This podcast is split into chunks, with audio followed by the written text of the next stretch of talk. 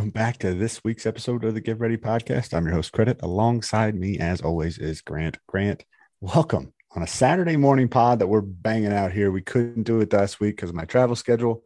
We're back. We've had a lot of excitement. Um, you know, how are you? First uh, of all, I'm tired. We had a wonderful weekend last weekend, so we had a we had a pause for a good reason. Maybe we spend three minutes to talk about our successes and our adventures last weekend. And it's book club. Whenever you start these podcasts, I always have a smile on my face because book club just brings that out. So uh, why don't you highlight uh, last weekend and why we didn't have a pod on Monday? Not because of your travel, but because of a lot of other successes. Yeah, so uh, we do another podcast, and you're you're part of that one as well, and you're the you're kind of the producer, and me and our podcast host friend Brian, we went down to Vegas Saturday morning, crack it on. First thing in the morning, we went down there. We signed up for these uh, sports betting contests, and then uh, we decided to go. We, we, then proceeded to go on like a one day bender, yeah. and we did went from the the sports book to the pool to a poker tournament. Which shout out to you, you made the final table at the Wynn Saturday Poker Tournament, which is that's that's no small feat. I just want you to know that that is very impressive. So, tip of the cap to you then of course we started to just make our way down the strip playing games and uh, we had a nice 2 a.m night um, where we ended up at the craps table and had a ton of fun we were down to our last dollars and uh, lo and behold if you played craps mm. you know that there's a bet where you can make them all and uh, you know you can call me J Pow uh, if you want because i just had the money printer go burr you know yeah, it was a it was quite the feat. Fifteen dollars left. I put it on you. Make them all. You, you made me a thousand dollars. It took you like 25 minutes to roll it. Uh, Rick Ross was outside watching. Great, just crazy stuff. You know, we we probably drank a, a, jungle juice version of alcohol there. I mean, I started off with a lemon drop. I got some weird looks at 8:30 in the morning drinking lemon drops, and uh, you know, it just moved on to beer and then margaritas and mojitos. And next thing I know, I'm at the Cromwell at 11 o'clock watching you make them all. And yeah, I mean, final table at the Wynn. I'm gonna put that in my Twitter headline moving forward. Definitely, definitely on your LinkedIn at the very minimum. Uh, accomplishments, yeah.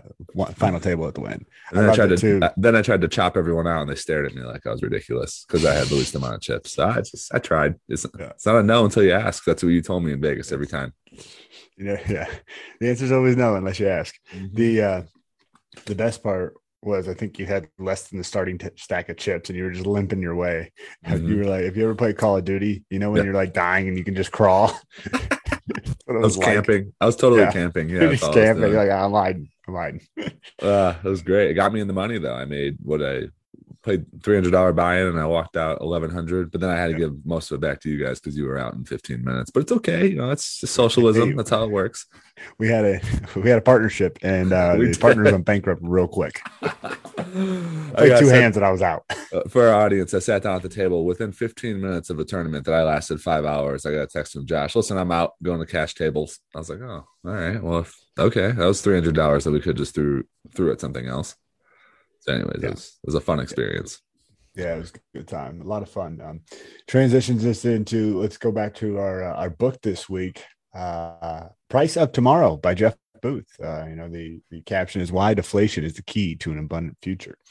Now, give me your just overall view of this book. I was really excited to talk about this this this one because it is kind of a uh, about a hot topic right now, and that is inflation and what it means to our society, and you know what we need to probably look at uh, going forward if we're going to really make some changes because we got some things that that are going to be uh, tough to face here in the coming years.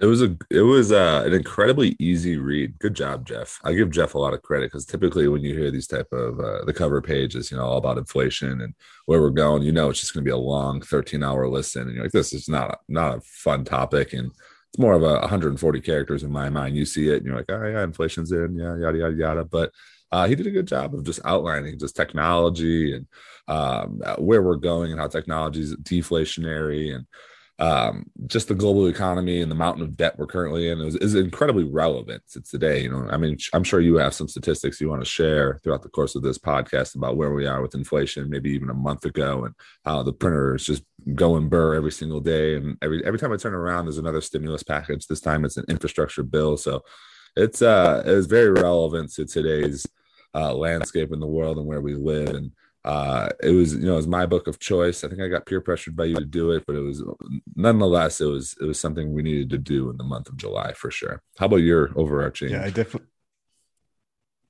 I, I definitely peer pressured you to it, but it was on your list, and I was like, "Oh, let's do that one." That was That's on your true. list. So, um, and I already got a head start on our next book, so I feel like I cheated a little bit. But you're the next book is going to be money too. I'm so excited. The uh, um, the thing about this book is it's the reason I like it is it's very broad, very easy to read, but it also lays it out in very simple terms. We're going to be facing um, a technological shift in the way we produce goods, um, and uh, we're going to have a labor, you know, crisis where we're going to be long labor.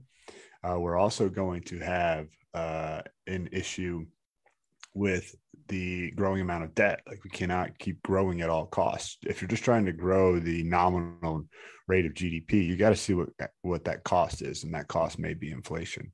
And we've got to limit the the way that inflation is impacting us as a society is much more negatively than the growth is outpacing us on the positive side. So it's a net negative when you look at the growth plus inflation.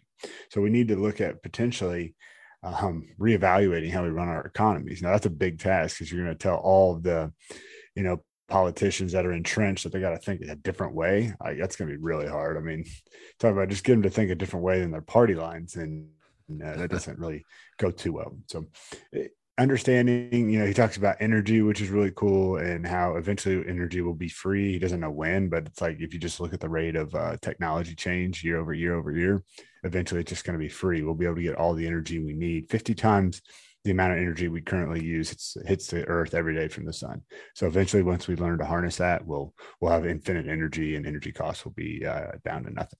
So that's that's kind of my synopsis. So I'm going to go ahead and start walking us through yeah. um, the book. You know, talks about the the the first you know chapter is the end of inflation, and he talks about the age of inflation, and this is where you know he highlights the issues that we are earn we are wage earners, and when yeah. you're a wage earner in inflation, everything that you um, earn is being devalued in the future. And here's an example. I'm going to give this out real early. Inflation over the past, I have it past just four months. April, the inflation was 4.7. May, it was 5%. June, it was 5.4%. July, it was 5.4%. So year to date already, we're already at 21% inflation. Like that is absolutely incredible. Like a lot of the things we use, I mean, gas is the easy one. Now people think call it a cyclical because it goes up and down throughout the time, but right now we are clearly in a inflationary environment and what all the government proponents are saying is oh it's transitory meaning it's just a transition it won't last like this forever but the problem is is these prices are never going back down in the macro. They might go down 10, 20%, but they're already up 20%. So coming down 10, 20% is only coming down back to like 15%. So we're going to see a permanent of over 10% inflation this year. So that's my quick little spiel. I'll kick it back over to you. Yeah, no, it was, it was a good explanation. Is uh, where was I going to go with this? I think there's the technology that's happened. Like, think about COVID, and basically everyone had this. You know, the country got locked down for I don't know how long did it get locked. It's still locked down in some cases, right? Uh, that enhanced technology in, in, some way. Like all of a sudden, Zoom meetings and e meetings became a thing. Work from home became a meeting. Those are like technological innovations we weren't really ready for. We always just talked about and laughed at, uh, but we never really got there. But that that caused us to get there. And then once that occurred, people were losing jobs, and I would allow. I would even argue to say like that type of technology was telling people they were losing their jobs, and we were getting rid of these meaningless uh, I guess these meaningless middlemen, right? Like everyone here does some sort of labor and makes a little bit of money for it. Well, these, these types of technologies are basically eradicating the small, nuanced uh, parts of society that uh, an AI or some form of tech can can essentially do, and that's probably why you saw uh, like all the owners of these assets, like these technological companies, started to become monopolies. Like you talked about the banks in the early 2000s being kind of the winners and have the most power and have the most money. Now it's tech companies, Facebook, Google, um, Apple. These types of companies are now the monopolies in our world because they're the ones who create the technologies, and they don't need a lot of a lot of people who work for them are engineers. They're not just like your entry level pawning off uh, an Apple iPhone as much anymore. It's all tech support. So it's uh it's a different world we live in. I would say uh, large in part though this this technology boom that's happening right now I mean, I watched this whole Twitter video the other day on Tesla and uh, Elon Musk, and he showcased like this first ever humanoid robot with Tesla AI technology that's going to be available in a year. And it could just do basic functions and it saves a ton of just human time, meaning like it can lift 45 pounds. It's like a five eight structure. It, it's probably just going to start off something stupid like a nanny or a simple laborer, but eventually it's going to become Jarvis, right? That's that's how I view this, and I, I don't know where we're going. I just know that we we know who's spearheading it, and it's the tech companies. Yeah, a, a, lot of things are changing. Just the the way our our world is going to look in 20 years, and we've talked about it. I think it's going to be faster than ever. And uh, we'll we'll get to the the example that he uses, which I think is a really fun fun example of just how the rate of change um, the exponential growth of technology is really impacting things. Mm-hmm. Um, I want to move into like how the economy works and how he talks about printing money. Um, and he he says, you know, what experts got wrong, and then he talks about the world imbalance, and he's like the Ponzi economy, which we've kind of talked about a few times, yeah. and then how cheap money is really the the basis of a lot of our issues, and people don't realize that. Um, what did I tell you, Grant? I, I saw the line, you know, there is a shortage of everything except money. Yeah. Um, and what what I didn't realize is that quote is from uh, like 1926 or 19 whatever in Weimar, Germany. That's what that quote's from in time. There's a shortage of everything except money. And that's what the exact environment we're living in right now. Like there's shortages of gas. That's why the price is so. There's shortages of cars. That's why there's no one on the lots. And the, and the price of used cars is so high. But there's money everywhere. And that is a, that's the key recipe for, you know, massive inflation, which is what we're seeing. And then, you know, the Ponzi economy, which it, it's kind of, you know, people always say like, oh, Bitcoin's a Ponzi scheme and this and that. I was like, yeah, wait till I tell you about the US dollar. This one, this one guy, this one guy prints it all, hands it out to banks, and the banks are like, okay, well now, now he's like, you go lend that out and you make money on that, and I'm only going to charge you half a percent. You're going to charge them three percent, and then when they pay you back, you just pay me back, and we'll do it like that. No, if you can't pay, and guess what? If you can't pay on time, there's actually no limits on this debt. You just pay it back whenever you can. Here you go. Here, take the money, take the money, take the money. And it's like, what? We yeah. had this whole like credit score like world, like I saw something like, "Are you going to give me a 680 credit score, dude? You're 27 trillion dollars in debt. Check yourself, baby girl." Yeah, I saw that too. Well, there's no social contracts anymore. I think uh, one thing I wanted to just tell people real quick is deflation is just basically, simply put, is just when you get more for your money, and just as inflation is when you get less for your money, right? And right now we're highly inflated as a society, and I think the word he used in the book that I really loved uh, on the economics of abundance. He called it luxury capitalism. And I was like, yeah, that's a good word. Thinking everywhere I go now, everyone has a ton of money today, right? They're going to all burn through it and lose it. And then it's going to kind of transfer to the top and the bottom will start to lose it again and want more. And there's going to be another stimulus. And we're just somewhat trapped in this entire, this uh, cycle of life. And it's, it's really the owners of assets who have access and who have access to like debt and leverage who are going to be the winners in the end of this and right now it's those technology companies on an individual basis. If you own if you own assets which i believe bitcoin's an asset uh, and maybe like real estate those are two of the bigger winners that are going to eventually be the people who own those and our hypothesis are going to be the the winners individually at the top as opposed to companies. I think the tech uh, sector are going to be the winners uh, from a business world.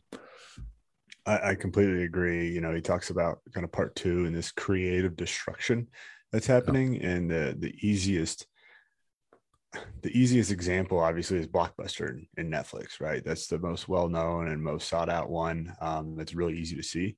Obviously retail stores um, are easy to see as well. Um, the the aspect that we're, we're facing is these technologies are destroying old types of businesses. Like think about how easy it is and this is where michael saylor really you know we probably should read the Mobile Wave but he talks about you know you can now push a new product at the at the you know at the moment you just hit enter. You just write some code and you can push a product all of a sudden. You know you don't have to you know think about cds right? You don't have to manufacture the cd case. You don't have to manufacture this you know album cover. You don't have to manufacture all this stuff and then put it and then mail it. Think of all that cost that goes into delivering music to you know your vehicle. Now you just push a button it's on your iphone like that like that's that's the power of technology and that's a really good example of you don't have to go through all of this manufacturing this kind of waste really more than anything i mean making cds and making all that plastic is just waste and you're actually making the process more efficient and less wasteful and now you have a product that you can do with uh, literally almost no cost. I mean, it's a very minuscule cost to develop that because once you have the code written up to push, all you do is have to cut and paste the songs and just drop them into the code and just keep firing them. So that is one example of like creative destruction. I love that. That was a good example because people, laborers specifically, more of our entry level positions in society, uh, think that you need that job. So now we're like we're trapped in this system where we don't know what we would do with ourselves if we didn't have that job, not understanding the automation behind it.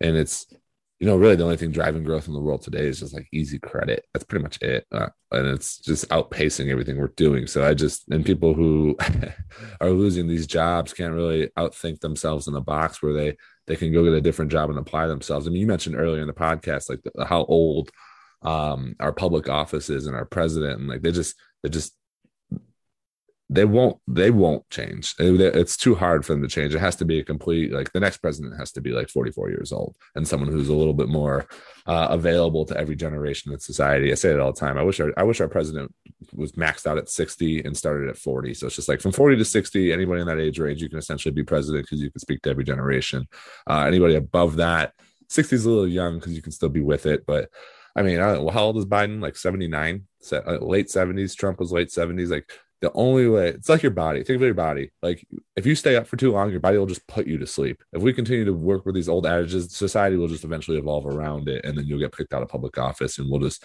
bitcoin will occur. Like that's the good thing about bitcoin and these cryptocurrencies is we just we decided that you know the one percent has too much money and just the all the uh, fiat tender in the world was just it just wasn't capitalism wasn't being utilized for capitalism. It was more like crony capitalism. So a new form of currency and store of value and digital asset occurred because we just we weren't listening.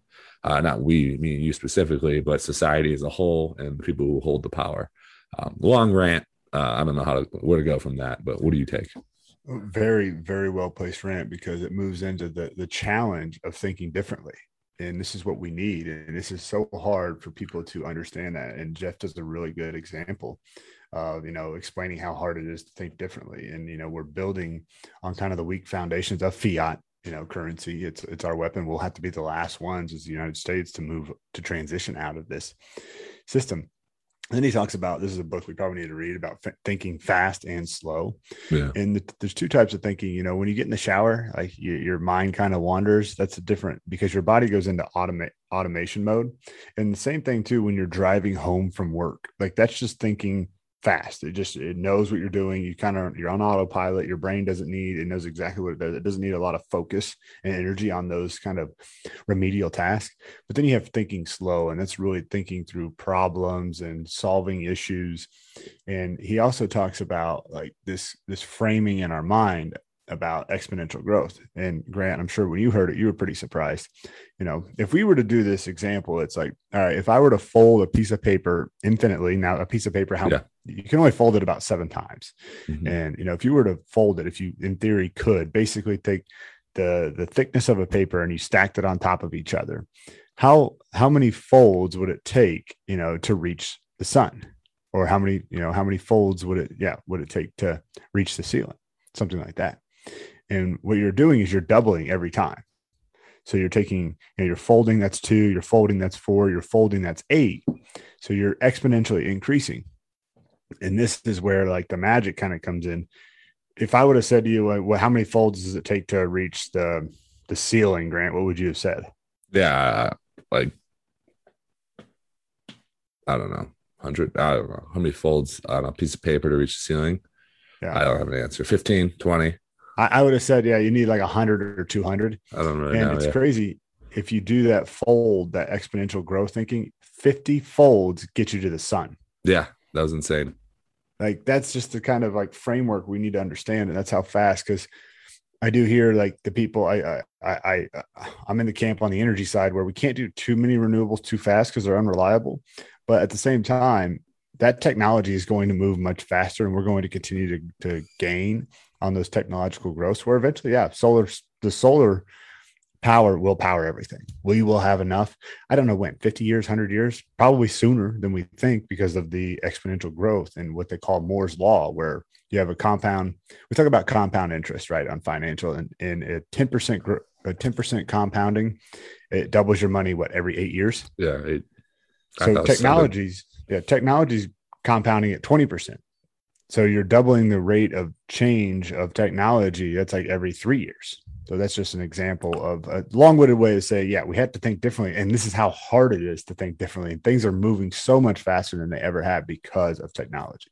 It really is crazy though if you think about it. Like imagine being our parents right now and just having access to everything that you know i have a 15 year old who has just got way more access to everything than my than i had let alone my my parents. Like they didn't even have cell phones back in the day. Like my dad gave me a story one time where he's like yeah when me and my buddy were bored we just you know grand theft auto we picked up this car drove it across town parked it and uh went to the store came back drove it back and parked it again at the church and uh, we went home and literally nothing happens. I mean, if you did that today, there would be six helicopters and it'd be a white Bronco on the highway. And it would just be a complete, uh, you would know in minutes, right? Like you're just walking, there's an Amber Alert. They didn't have those back then. So, I mean, that, that type of technology is rapidly advancing and i mean it's even it's actually even getting to a scary level where you have algorithms like tiktok and facebook that literally know exactly what you want and are serving it to you and keeping your attention on their platforms longer and longer whether it's true or not so it's a it's a scary world where I think technology is.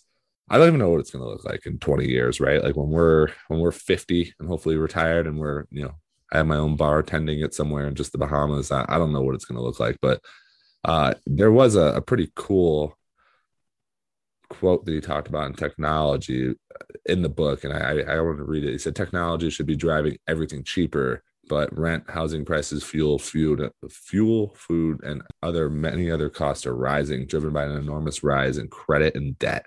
And then he talks about how debt combined with deflation is just an absolute toxic combination because borrowers have to pay the same for their interest payments while earning less. So it was a it's scary. I mean, you you think you know inflation until you get someone who really knows it, and they talk about it in a book through techno- uh, technology lens, and you're like, God, we're in trouble. I don't. I mean, I don't outside of Elon Musk and a handful of others, I don't think if most of the society is just lazy. I look around and everyone's on TikTok six hours a day, and everyone's just right now no one's working. I mean, I literally drive down my street and every every place is like, yeah, we're hiring 15 an hour, 17 an hour, 19 an hour. Dude, I was making like six bucks an hour as a cashier like 12 years ago. It's crazy how quickly that money has to get to a point where people feel the need to actually work, which is even crazier to think that people aren't even working. then they wonder why there's supply chain. Anyways, long long story short, it's just all all relevant in today's world. And we have like refugees right now from Afghanistan, and, and people are like freaking out that they're coming here. I'm like, guys, we have a labor labor shortage. Bring them yeah. here. Let's go. Like, Let's bring them on. The governor of Utah is like, yeah, just bring them here. Like we need them. We'll, we'll dibs, dibs, dibs. Bring them. Just fly them right here. We'll take flight. We'll take Frontier flight. You know, one one five four from Afghanistan. Listen, uh, people like right Harmon's are going to line up. We need baggers. Let's go. Yeah. Bring them on in.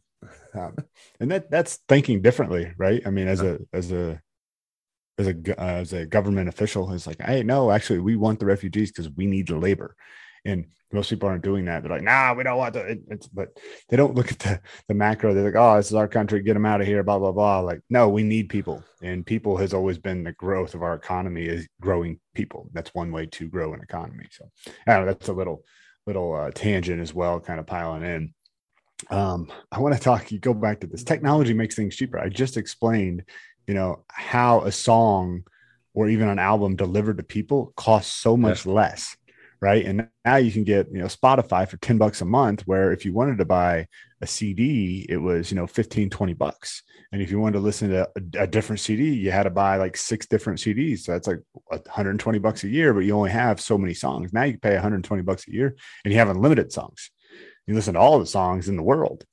And that's something that's completely changed the way the way we operate and yet pricing keeps going up. So what happens is you have the cost of everything going down pricing of everything goes up. So therefore your margins expand and the owners of the business make all the money which is why you see these explosive ceo earnings and these founders making millions of dollars and and all of this incredible stuff. Like Facebook is a quintessential example of flipping, of, of, completely changing the model of advertising where they don't have any cost. They don't have a cost of goods. They just take your content, they put it in front of people. They take your content and then mix in their ads with it. So they don't have to produce anything. They just got to make ads. They got to make a better service to keep you on there. And that's all they have to do. And that's just driving down the cost of everything, exploding margins which I mean, it's it's going to continue to advance like that because the cost of everything, the labor is going to go to zero. Inputs yeah. will still go higher, but the labor is going to go to zero. They created an information sharing network that everyone loved because it played to their vanity of their, you know, who who they're in relationship with, what they look like. It's just all vanity. That they, just know that's the ethos of society, and most of society wants to be like the eighth grade yearbook example. Every time you get a yearbook, you pull it out, you go straight to the page, look at yourself. You don't look at anybody else. Look at yourself first. So that's kind of what social did. Is they just essentially create a platform where they played on everyone's vanity. They went there, and then they used it as a, a place where media started to media started to embed itself into because it's like, oh, if that's where all the attention's at, that's we're going to start giving you advertisements. And you willingly gave them information. So whenever people are like, Facebook's the worst, I'm like, well, you know, you're the product. Like you, you willingly gave over everything you wanted from your birthday to as you're a male to every single picture, and they just essentially made enough money to uh, technologically advance around it. And now, I mean, I think a more fundamental way of telling people about technology would be is like technology is just removing the middlemen. That's all it's doing. It's getting cheaper because they're removing all the middlemen. You can go straight to the source quicker. And that's kind of what Bitcoin does. And then we go back to it. It's like it's the fiat, it's the currency version of that is the better technology gets, the le- the the less amount of people in the middle get the benefit from it. It's just him and her, or you know, there's basically going to be two parties at the end of the day, and that's why everyone thinks businesses will eventually everyone will start to work for themselves at some point. That's a hypothesis. A lot of that's built around the premise of technology. It gets good enough to a point where everyone has everyone will have internet soon, so now internet won't be the problem, and it'll get to a point where everyone can now interact one on one basis, and that's where the government's going to kind of get screwed. Is how they how are they going to make their money outside of taxes. Yeah, I mean, this actually it all boils down. It all it all leads to we're going to have this massive AI powered. I mean, we're in an AI company, and basically what they're doing is they're manually, you know, we have a lot of repetitive things in both of our jobs. I'm sure where mm-hmm. it's like, man, why can't we just build something into this? Like, you know, hey, people ask me for contracts they need to ship on it. Well, why can't they just say, hey, I need the contract to X, and then it just filtered through like Google filters through our system and spits out the contracts. Like that should be a thing that works. And half my job is just chasing around contract numbers. Yeah. Then it's like, well, eventually that will happen. Eventually it will be an AI, it'll be a Google search type algorithm that just blows through our system's database and says, yep, here's the answers for you. Um, there's a lot of those things that are coming in, in in the way we program because it's just math it's just iterations it's if then if this then that if this then that a lot of those compiled together and that's just going to make, I mean, drug manufacturing is going to go to almost nothing where you will be able to produce drugs in an incredible amount of short time. Like, you know, this whole COVID vaccine, uh, everyone's like, it's a really good point. Like vaccines take 30, 40 years to develop, you know, to fight like polio and all these other things. And the COVID vaccine took, you know, one year. And people are like, that's a problem. But also, I mean, you know, let's let's give credence to where credence is due. There is an increase in technology to allows you to develop things faster. You know, yeah, um, that, that that's that's just a thing that really does happen over over that time time period. And this going back to this AI, this information where you're just going to be able to plug these things into these advanced algorithms, which is just a basically a, ribbon of if then functions that will spit out answers for you much quicker than we could if we just sat down and did did the math by hand. And then you're going to be able to repeat those functions over and over and over and over and over. And it's going to speed up the time. Well, you'll still need like guys like me and you to read that data and, and yeah. interpret it and make the decision. But the decision is going to present itself much faster. Yeah, to your vaccine example, I can go back real quick. I, I while there is skepticism, I'm a little skeptic of it, right? But not so much so. I would say it's because everyone's applying old adages of it takes 30, 40 years to do this. I mean, that's that's what it used to be. Technology's advanced so quickly through the compounding that you talked about that it, it really could have been two to three years and we did it in one. Like it, it really could be that through all the, the sequencing of AI and genomic sequencing, where you can essentially create a vaccine and put it through this AI bot uh, or just all sorts of technological advances to a point where you could have found the answer 30 years earlier because you just had large sums of data coming in and this this this, this AI bot was filtering them out and to the point where it got down to a handful and then a human like you and I all, all they had to do is make a decision based on five to 10 examples and not millions of examples that they had to physically do themselves. So uh, I mean I thought Peter Thiel wrote a whole book about this zero to one. He talked about AI about how AI really the whole point of it is is to take large sums of data, narrow it down to a small point, and then have a human actually make the decision on it. I mean, that's literally what's happening in society. And I think the vaccine was done in that breadth. Um, but it was just, you know, the lens it was looked at was through like a polio vaccine and how long it took polio to happen. It's like, well, it's not really apples to apples, guys. Yeah, the, the the one thing on that AI I want to continue to trend to talk about is like talk talk about like the body digitized and how much information like Apple has more health information on me than my doctor does. Mm-hmm. It could be good and could be bad, but let's say in in the in the premise in the framework of you know making decisions, health decisions for you through a, a healthcare professional, that's good. They have all that data and they can say, well, here, Josh, when you work out, we can see that your heart rate spikes and does this, or it doesn't do this, or Josh, you're actually the epitome of you know the human body, and we should re- try to replicate you the whatever way we can. And that's probably what would happen if I went to the. No, I'm just kidding. but you're able to like get all this data, and it understands your body and work habits and workout habits and all, all this stuff. And now you're able to generate all that data here, present it to a uh, a healthcare professional and then now he can make the decision he or she can make the decision to say this is the best method for you based on your lifestyle or if you continue down this lifestyle you're going to be just fine. Vice versa you're so unhealthy like we've got to change things and you got to start doing this and i can see you can't lie to me because i have all this data.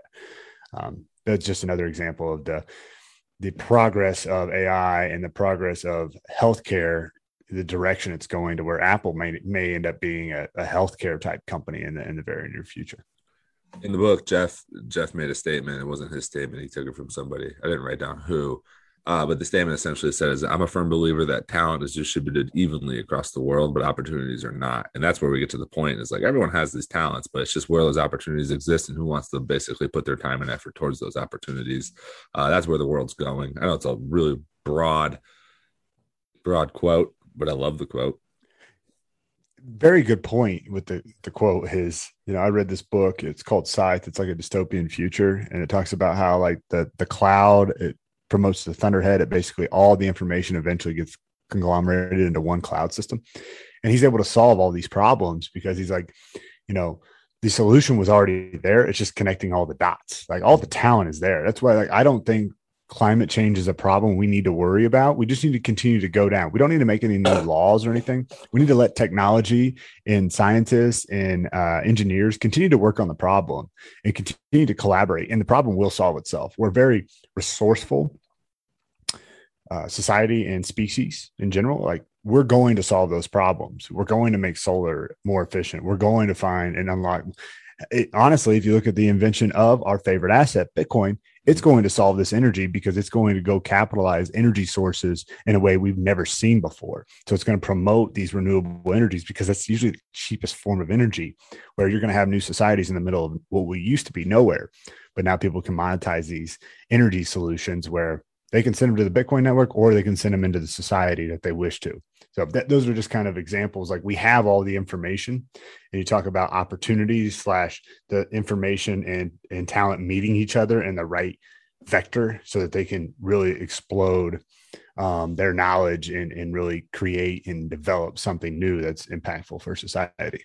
Yeah, I, I completely agree with that. So absolutely, hundred percent. Like I think we're always going to get there. It's just how fast will we get there? And just a lot of it is just we make decisions on emotion. Like you saw an infra- not an infrastructure bill, but a bill recently about cryptocurrency and the regulation around it, and it was like an over. It was unanimously agreed upon. Besides one, like eighty-seven year old senator said no, and the reason he said no wasn't because he didn't like the bill; it's because he didn't get his way in a different bill. And it's like that's that's where the halt's coming in. Is just people you know their feelings are hurt so they don't want to pass something they know is good for society and uh that's where you know sometimes like just politicians put governors on things and it's just like what are you doing? Like uh you know put a governor on your uh, you know like when you go golfing and uh, you can't get the golf cart to go faster than 20 miles an hour because there's a governor on it. That's essentially what our politicians are doing sometimes with technology because they don't fully understand it. They want to just put a governor on it. You're like no, listen. There's a lot of people who know what they're talking about. Listen to them. You'd have they're regulating something they don't know anything about and uh, that regulation is halting the progress of where we're going and to your point i mean there's a ton of talent that wants to take on bitcoin in the cryptocurrency world and just build an entire defi structure but uh, people still are holding on to the past. That's because they're 87 years old. Uh, what very well said and very good point that was just made. I mean, you have a, over a two trillion dollar, you know, asset network that has been built in the last 10 years that we're just going to all of a sudden start slapping unnecessary regulation on it because we think we're going to get all this tax revenue from. But nonetheless, you know, as we continue to to move throughout this book, I, he he does talk about Bitcoin in a very very small subset because he does not want to make this book about it. If you follow Jeff at Jeff Booth on Twitter if you follow him on podcast, he is a proponent of Bitcoin. And he says that this is where we can kind of slide in. And I know you have some more quotes and stuff, but when we talk mm-hmm. about deflation, this is what Bitcoin is bringing to us. It's allowing us to say, hey, I'm just going to hold this asset. It's going to go up in purchasing power and I'll buy something when I absolutely need it. What we've done with this cheap credit and cheap money, we make cheap shit. And I apologize for my language, but you basically make stuff that doesn't last and you were willing to spend it because our money psychologically we know is going to be worth less in the future. That's why everybody rushes to buy a house because they know they're going to be more expensive and we're not going to be able to buy a, as big a house. I mean, think my wife and I were going to buy a house two years ago. We decided to wait through the through the pandemic and through this kind of crash. And guess what? Houses are up 20%. It's like, wow, well, we just got kind of kicked right in the dick. Luckily, we had a lot of our money in Bitcoin, so it's kind of kept it's actually outpaced purchasing power. So we are a little bit lucky in that in that form. But that's what this deflation is is it's a fixed monetary asset that as everything grows in the world it grows faster and it holds its store of value. And this is an example of like you know having an abundance and using deflation because you know as bitcoiners we think the, the, the purchasing power is going to continue to increase over time. Yes ups and downs daily but if you stretch that line out instead of weeks and stretch it out to decades our purchasing power is going to go up. We're not going to buy as much garbage, and we're going to save our money to buy things we really want and need. Yeah, I mean, I, am one of those people who my my house is priced 25 percent higher, and I'm like, should I just sell it? But then my wife and I talk. It's like, just wait, just wait two, three years. It's probably worth infinitely more. I know people right now are like, sell it because it's going to come back. I'm like, I just the way the way the money's getting printed in the world, hard assets like the one you own now are only going to get higher and higher and higher. I don't see them ever going back down. And maybe I'm wrong, but I, you know, I'll, I'll take that gamble. But I, I, do think Bitcoin from a business and just a progress standpoint is just way better. He outlined this like in 2000. He said the world's cumulative debt, the world's cumulative debt was 62 trillion, almost twice its collective GDP of 34 trillion. In the early 2020s, the numbers rose to 247 trillion and then 80 trillion, respectively. So debt is now three times the GDP. In those two decades, it took 185 trillion dollars of debt to produce 46 trillion dollars of GDP growth. That's horrible. Like that's just like the amount of money it's taking. It's like I got to spend 4x to make 2x is what was happening in the traditional world and I think that's where that's why we always talk about Bitcoin solves this. Like these crypto, I know cryptocurrency and Bitcoin are two different things to you, and you know you're a Bitcoin maximalist, but I still think there's a lot of value in the crypto world. Uh, these things solve for you know I can get one to one, not four. I, I spend four to get two. I don't know if that. Absolutely correct. I yeah, it was good rant. I have uh, I was taking notes because I want to go on a couple different uh, thought processes with you or thought scenarios or what thought experiments? I don't know. Mm. we're gonna we're gonna explore some thoughts here. Exercises. There we go. The first yeah the first one is the house scenario. It's it's fun to hear. I, I think because you've asked me about this as well and i think i've told you like what what are you what are you going to be able to buy? Like you're going to have a ton of fees and you're going to have a bunch of stuff that goes into this. You're actually going to lose purchasing power selling your home today. Mm-hmm. Um, and it's, I'm probably one of the few people who have told you don't necessarily look to sell your home um, because like you're not going to get anything more for it unless you're going to downsize or unless you're going to move to a different, you know, cheaper location. But the house scenario is exactly that. Everyone's like, oh, I got all this money in my house but the purchasing power of that house is much less. When you put it in the price of cars, put it in the price of, you know, another house, put it in the price of gold. It's much less than what it used to be because of inflation blowing up real assets. Now it is retaining your purchasing power, like you're still keeping equal with all things in society. So that's great. I mean, that's a really good example of like, hey, I have all my my house and all this net worth, but is it worth anything?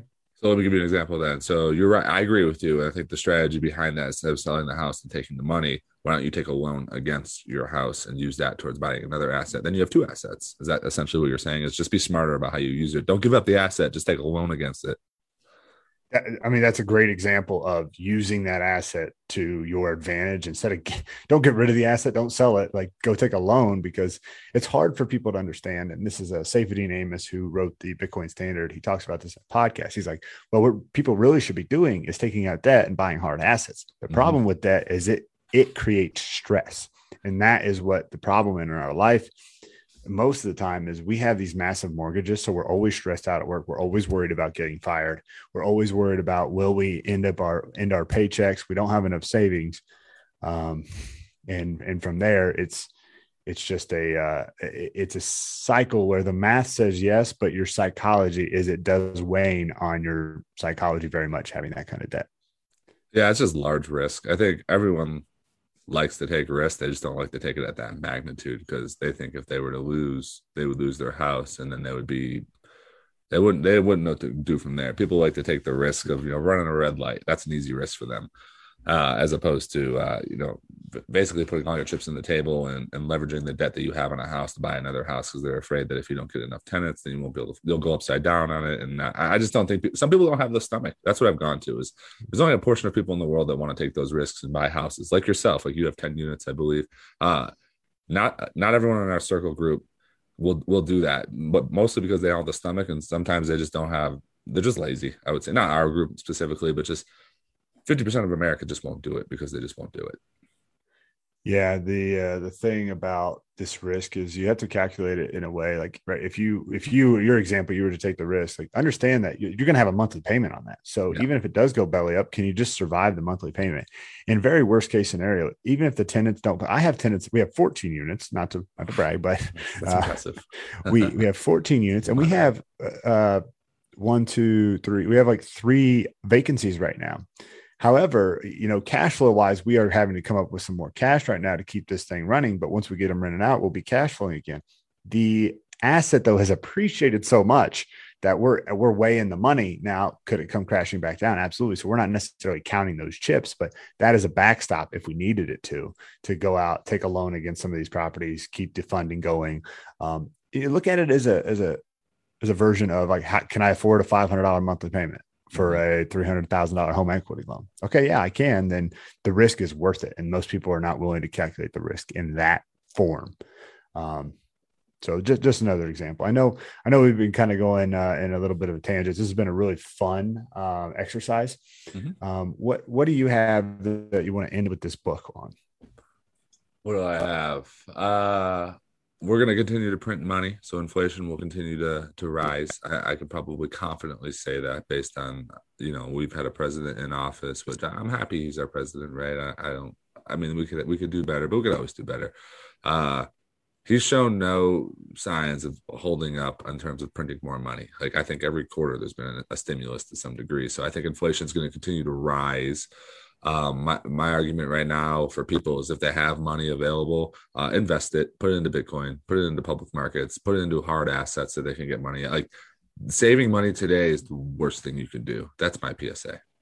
What about you? Own hard assets. Technology is going to make things cheaper, but politicians are going to make them more expensive. That's how I would look at it, uh, very simply. Um, so as we wind up here, I'm going to go ahead and break down the next book we're going to jump into, and it's going to be the Serendipity Mindset. Uh, it's one of the books that was uh, talked about in books that we've read already. Uh, it's just about how you can create your own luck, and you know the idea of serendipity. And we talk about you know on this podcast, one of our big mantras is you know luck is opportunity meets preparation. So get ready